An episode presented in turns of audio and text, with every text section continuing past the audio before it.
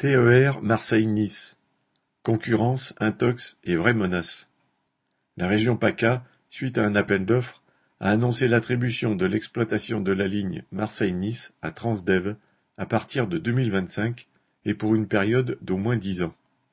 Il s'agit, dans le cadre de l'ouverture à la concurrence des transports ferroviaires, de la première ligne attribuée à un concurrent de la SNCF. Celle-ci avait en effet jusqu'aujourd'hui le monopole du transport de voyageurs sur le réseau ferré national. Cette annonce est loin d'être une surprise, puisque Renaud Muselier, dirigeant LR de la région PACA, s'y était déclaré favorable bien avant le lancement des appels d'offres. Mais elle a permis à bon nombre de journalistes de déverser leur lot d'âneries et de mensonges. Évidemment, ils ont seriné, comme ils l'ont fait sur BFM, l'arrivée de la concurrence vise à faire baisser les prix. C'était déjà l'argument servi avec l'ouverture à la concurrence du gaz et de l'électricité. On en connaît le résultat, l'explosion des prix de l'énergie, quels que soient les opérateurs. La même chaîne indiquait, citation, A priori ça fonctionnera, ça a fonctionné dans le fret à partir de 2003, il n'y a aucune raison que ça ne fonctionne pas dans le transport des voyageurs.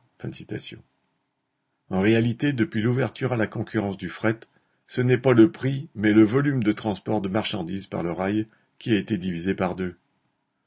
Enfin, quasiment toutes les chaînes ont chanté les louanges de Transdev, qui, citation, s'est engagé à multiplier par deux les rotations, quatorze par jour au lieu de sept, fin citation, alors que cette condition figurait dans l'appel d'offres et était donc une condition d'obtention du marché. Selon la CGT, la région PACA a promis à Transdev dix millions d'euros de subventions avant même qu'un train ne roule, cinquante millions de bénéfices par an pendant dix ans, et le financement de l'achat de dix à douze rames, ainsi que la construction d'un atelier de maintenance, alors qu'un tel atelier existe déjà. L'argent public sera donc mis à contribution pour assurer à Transdev la rentabilité de cette ligne.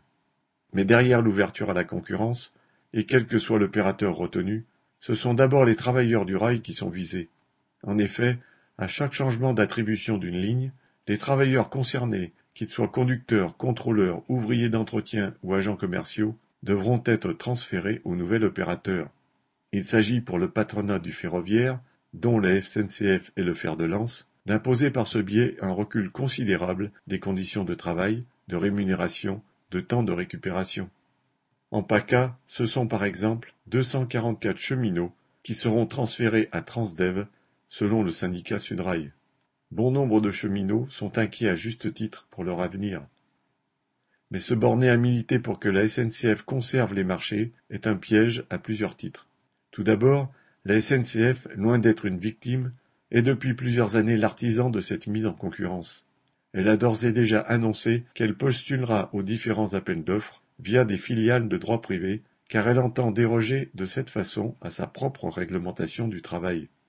Elle a déjà une solide expérience en la matière au travers de sa filiale Keolis, qui exerce, le dumping social dans le monde entier, tout autant que Transdev, ex-filiale de Veolia, aujourd'hui majoritairement détenue par la Caisse des dépôts et consignations. Autant d'entreprises qui sont en fait à capitaux publics et qui n'en participent pas moins à la déréglementation. Il faut combattre l'argument seriné par toute la hiérarchie de la SNCF, prétendant qu'il faut faire corps avec l'entreprise et accepter des sacrifices pour conserver le marché. C'est tout le patronat du transport qui, afin de faire reculer leurs conditions d'existence, veut mettre en concurrence les travailleurs du rail. Quelles que soient leurs entreprises actuelles ou futures, ceux-ci doivent au contraire lutter au coude à coude pour s'opposer à toute dégradation et exiger la garantie d'un emploi et d'un salaire décent pour tous.